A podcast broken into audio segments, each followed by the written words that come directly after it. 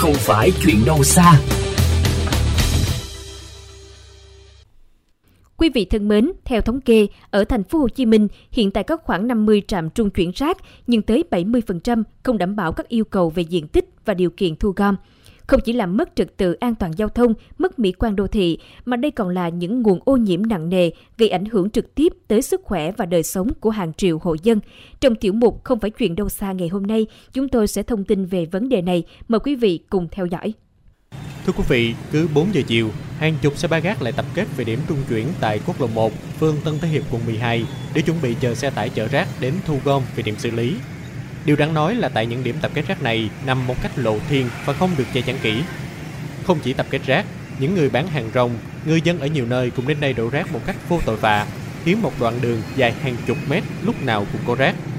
Mùa nắng thì bốc mùi hôi thối, còn mùa mưa thì nhét nhát ô nhiễm. Hàng trăm hộ dân sinh sống quanh khu vực phải đóng kín hết cửa ra vào lẫn cửa sổ, nhưng vẫn không cải thiện được bao nhiêu. Mùi hôi cứ ren lỏi vào ngóc cách trong nhà.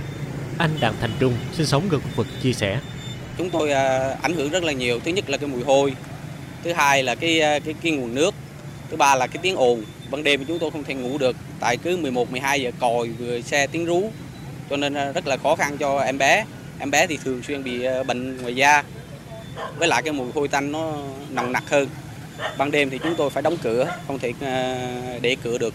Không riêng tại quận 12, mà hầu như tại các quận huyện khác đều xảy ra tình trạng tương tự. Chẳng những gây ảnh hưởng nghiêm trọng đến môi trường xung quanh, khi những xe ba gác tập trung rác lại còn chiếm dụng một phần lòng lề đường trong nhiều giờ liền, gây nguy hiểm cho người tham gia giao thông qua khu vực. Anh Nguyễn Minh Hoàng bức xúc.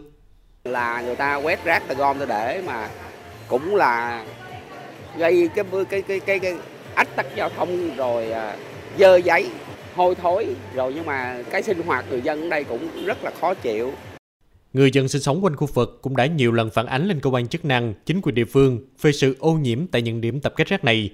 Tuy nhiên, địa phương lại thờ ơ, lặng lẽ cho qua. Chú Dương Duy Bích cho biết. Cái này lâu lắm rồi, dân cũng phản ánh nhiều lắm, phường không giải quyết.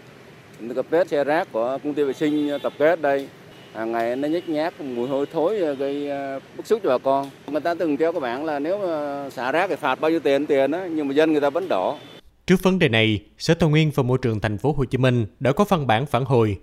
Cụ thể, Sở Tài nguyên và Môi trường đã phân cấp cho 22 quận huyện và thành phố Thủ Đức quản lý, thực hiện thu gom, vận chuyển rác thải sinh hoạt trên địa bàn. Tuy nhiên, quy trình thực hiện, phương tiện thu gom, vận chuyển mỗi nơi mỗi khác, không có sự đồng bộ thống nhất. Do các khâu không có sự phối hợp chặt chẽ nên rác thải bị ứ động tại các điểm tập kết, gây ô nhiễm, ảnh hưởng rất lớn đến đời sống của người dân. Nguyên nhân gây ô nhiễm tại các điểm trung chuyển một phần do phương tiện thu gom lạc hậu, cũ kỹ, rác rơi vãi trên đường. Để khắc phục tình trạng này, Sở Tài nguyên và Môi trường sẽ đầu tư đồng bộ hệ thống thu gom, vận chuyển rác.